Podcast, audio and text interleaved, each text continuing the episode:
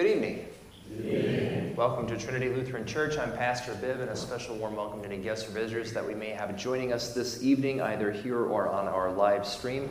Uh, we've come to a great celebration in the church here, the ascension of our Lord, and that is really the best way to liken it is that it is his coronation as he comes home back into heaven as the triumphant king, the one who is crucified and is now risen and living and reigning unto all eternity.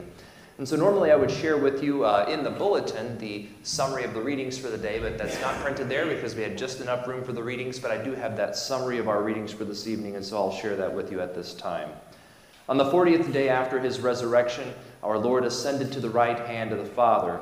But although Jesus is hidden from your eyes, he is not absent from you, for he now fills all things in heaven and on earth. He continues to do and to teach, preaching repentance and forgiveness of sins through those he, sent in, he has sent in his name, giving you his true body and true blood in the supper.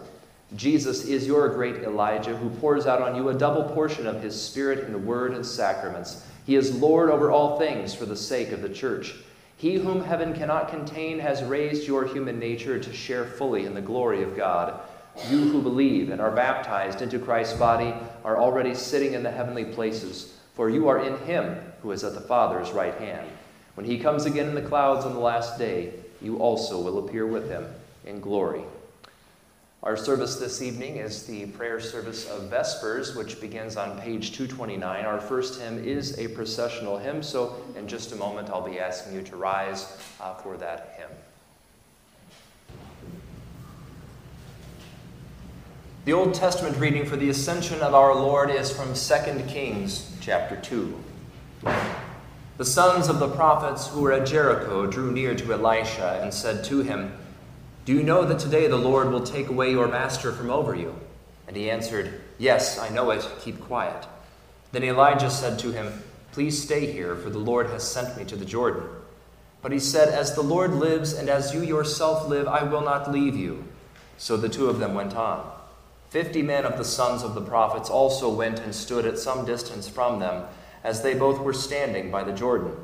Then Elijah took his cloak and rolled it up and struck the water, and the water was parted to the one side and to the other, till the two of them could go over on dry ground. When they had crossed, Elijah said to Elisha, Ask what I shall do for you before I am taken from you. And Elisha said, Please let there be a double portion of your spirit on me. And he said, You have asked a hard thing. Yet if you see me as I am being taken from you, it shall be so for you. But if you do not see me, it shall not be so. And as they still went on and talked, behold, chariots of fire and horses of fire separated the two of them. And Elijah went up by a whirlwind into heaven. And Elisha saw it, and he cried, My father, my father, the chariots of Israel and its horsemen. And he saw him no more. Then he took hold of his own clothes and tore them in two pieces. And he took up the cloak of Elijah that had fallen from him, and went back and stood on the bank of the Jordan. Then he took the cloak of Elijah that had fallen from him and struck the waters, saying, Where is the Lord, the God of Elijah? And when he had struck the water, the water was parted to the one side and to the other, and Elisha went over. Now, when the sons of the prophets who were at Jericho saw him opposite them, they said, The spirit of Elijah rests on Elisha. And they came to meet him and bowed to the ground before him. O Lord, have mercy on us.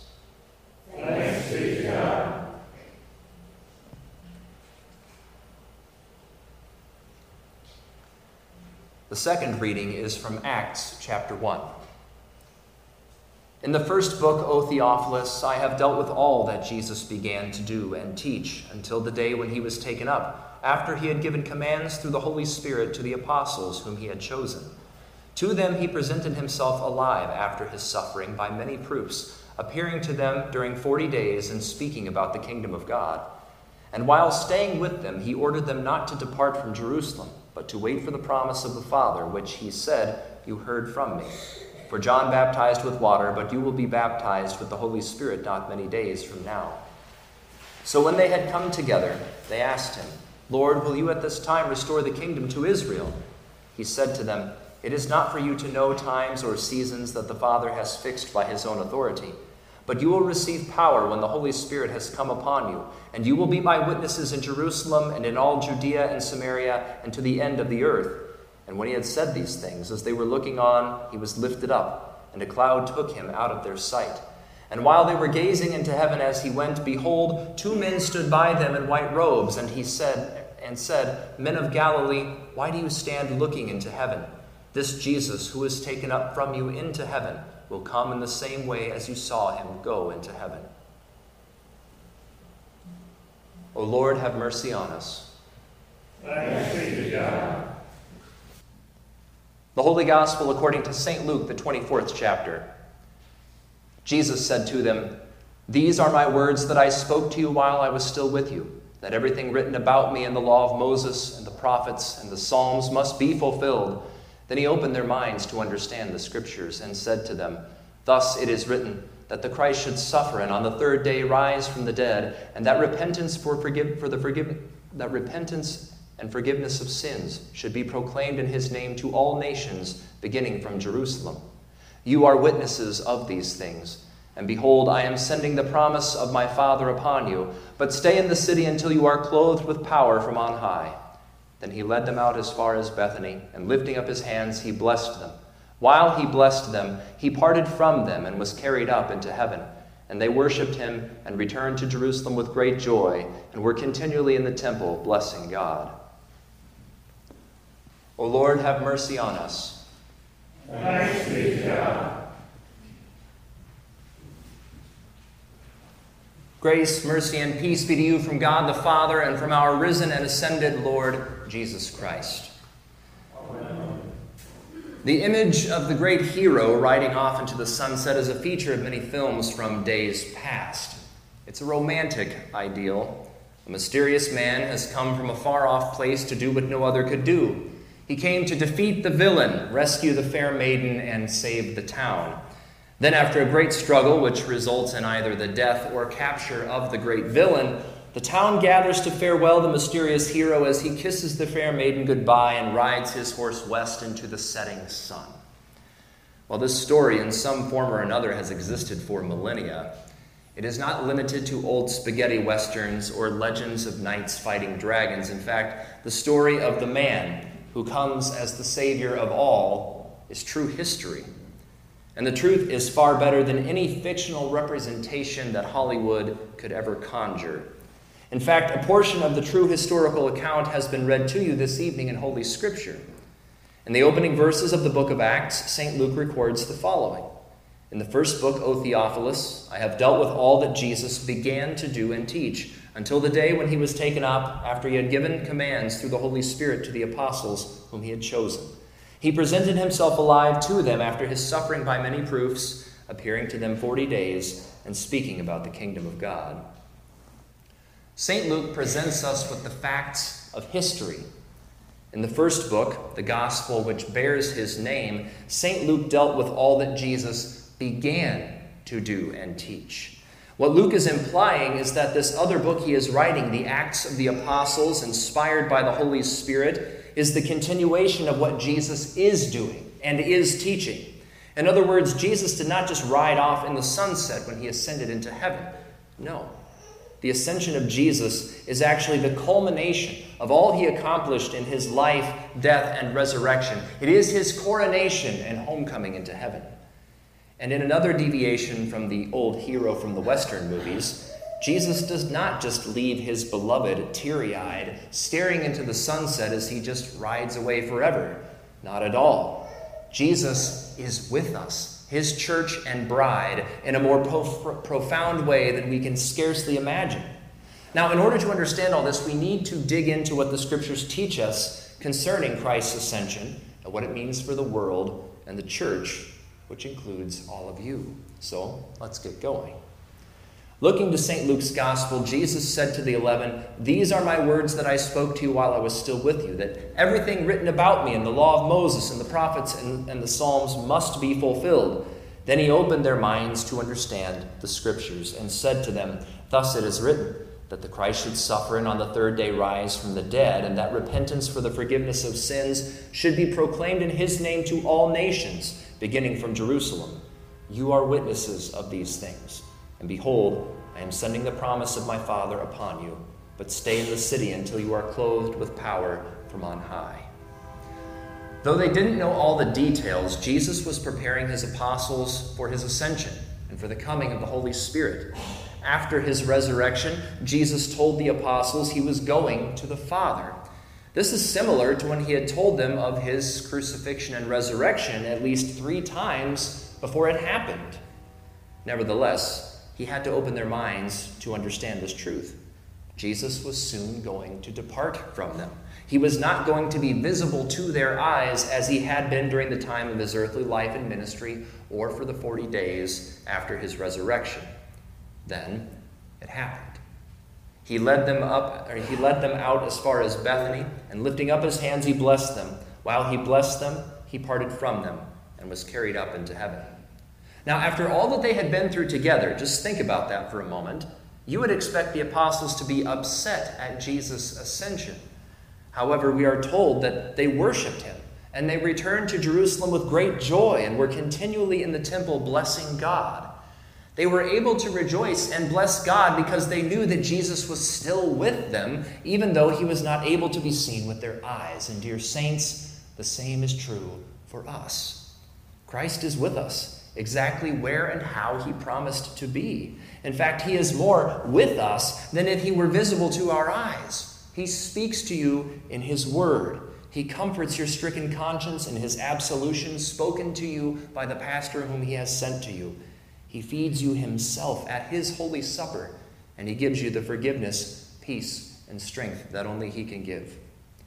Though it is beyond our full understanding, Jesus is with us in more profound ways now that he has ascended to the right hand of the Father. Now, we also do well to remember that the right hand of the Father, that's not a physical location. Jesus is not somehow confined to quarters in some fancy throne next to the Father. Not at all. Jesus being at the right hand of the Father means that Christ, as true man, is not only present everywhere, but also now fully exercises his divine power over the whole universe. He is king of all, and he's not limited by time nor space. That is a lot to mentally digest, so let's break that down. It means that Jesus Christ, true God and true man, is present everywhere, even though we can't see him. It means that there is a man ruling all things at all times, with flesh and blood and bones. And it is the same man who was conceived by the power of the Holy Spirit, born of the Virgin Mary, suffered under Pontius Pilate, was crucified, died, was buried and raised from the dead on the third day. That true man, who is also true God, Jesus, is reigning over all things right now and unto eternity. So then, what is Jesus doing with all that power and authority? Well, he told his apostles in the Gospel of Matthew, All authority in heaven and on earth has been given to me. Go, therefore, and make disciples of all nations baptizing them in the name of the Father and of the Son and of the Holy Spirit, teaching them to observe all that I have commanded you, and behold, I am with you always to the end of the age. This is why the full name of the book of Acts is the Acts of the Apostles. In fact, it could have been called the Acts of Jesus, which he worked through his apostles by the Holy Spirit, but that doesn't have the same ring to it. Folks, Jesus is not gone. He is more here than ever. Because he has ascended to the Father, Jesus rules all things. You might turn on the news and think otherwise, but the truth is that he is in charge. He does not limit himself as he did during his earthly life and state of humiliation. He has one salvation for us, and he freely gives it out in his church by his chosen means of word and sacrament.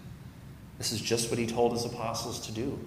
Go, Make disciples, baptizing them in the name of the Father, Son, and Holy Spirit, teaching them to obey all I've commanded you. So, also, as we heard from the gospel lesson, repentance for the forgiveness of sins should be proclaimed in His name to all nations, beginning from Jerusalem. And following the day of Pentecost, we are told, and they, that is the Christians, devoted themselves to the apostles' teaching and the fellowship, to the breaking of bread, that's communion, and the prayers. As our spiritual forebears did, so we continue to do today.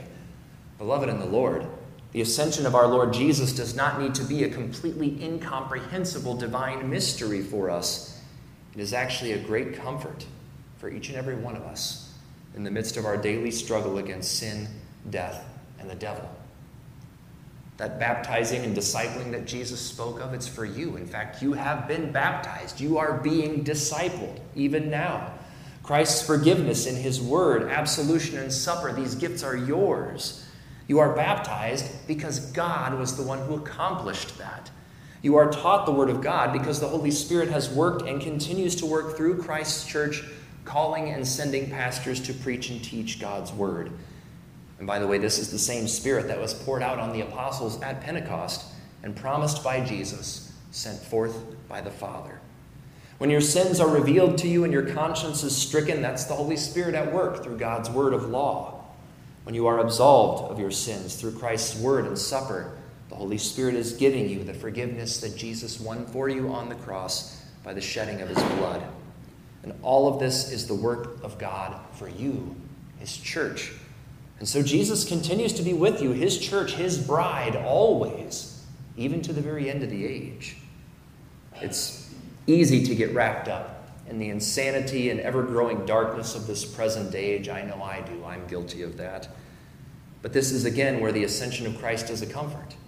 How so? Because we have the promises of God, which never fail us. Just listen to what St. Paul writes in Romans chapter 8, and this is a selection of verses from that chapter. For I consider that the sufferings of this present time are not worth comparing with the glory that is to be revealed to us. Likewise, the Holy Spirit helps us in our weakness, for we do not know what to pray for as we ought, but the Spirit Himself intercedes for us with groanings too deep for words. And He who searches hearts knows what is the mind of the Spirit because the Spirit intercedes for the saints according to the will of God. And we know that for those who love God, all things work together for good, for those who are called according to his purpose. What then shall we say to these things? If God is for us, who can be against us? He who did not spare his own son, but gave him up for us all, how will he not also with him graciously give us all things? Who shall bring any charge against God's elect? It is God who justifies. Who is to condemn? Christ Jesus is the one who died, more than that, who was raised, who is at the right hand of God, who indeed is interceding for us. Who shall separate us from the love of Christ? Shall tribulation or distress or persecution or famine or nakedness or danger or sword? No, in all these things we are more than conquerors through him who loved us. For I am sure that neither death, nor life, nor angels, nor rulers, nor things present, nor things to come, nor powers, nor height, nor depth, nor anything else in all creation will be able to separate us from the love of God in Christ Jesus our Lord. Our risen and ascended Lord is with us in word, water, bread, and wine. He calls us to repentance and faith. He absolves us Christ Jesus also prays for us. Dear saints, he prays for you ceaselessly. He exercises his divine power and authority for your good, working all things in this crazy world for your good, the good of his church. And nothing is able to separate us from the love of God in Christ Jesus our Lord. Thanks be to God. Christ Jesus has ascended to the Father, and one day we shall join him also. All authority in heaven and on earth has been given to him, and he uses it for your eternal good right now and unto the ages. You see, unlike the heroes from all those stories, Jesus hasn't wandered off into the sunset, leaving us to fend for ourselves, leaving us as orphans. He has given us his word and his spirit. He will return on the last day to judge the quick and the dead, and to take you and all his saints to the place he has prepared for you in paradise, a place of never ending joy and peace. Amen. Come quickly, Lord Jesus. Amen. The peace of God, which passes understanding, guard your hearts and minds in Christ Jesus, our risen and ascended Lord. Amen. Almighty God, as your only begotten Son, our Lord Jesus Christ, ascended into the heavens, so may we also ascend in heart and mind and continually dwell there with him who lives and reigns with you in the Holy Spirit, one God, now and forever.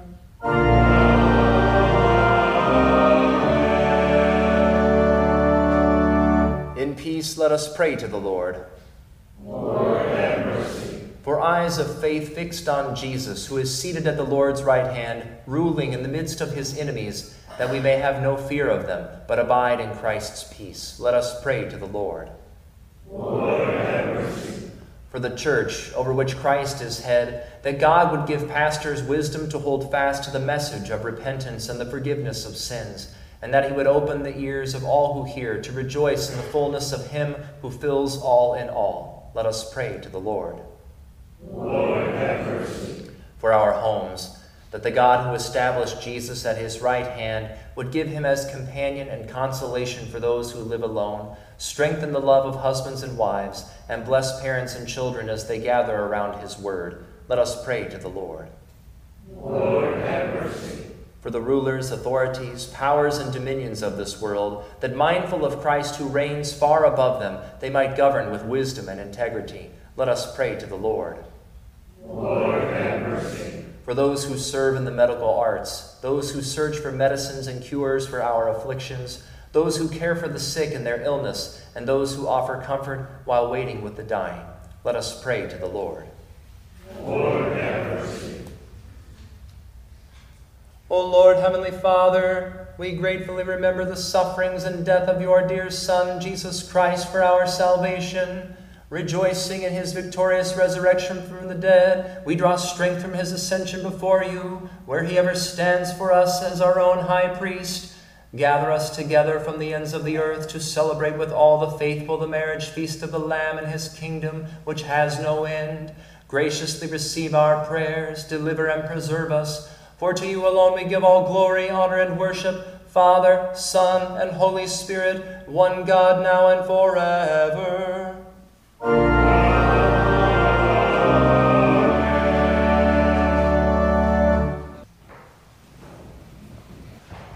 Again, good evening, and God's peace be with you as we continue in the celebration of Christ's ascension and coronation, and we look forward to that great day of his return. God's peace be with you. I'll greet you at the door.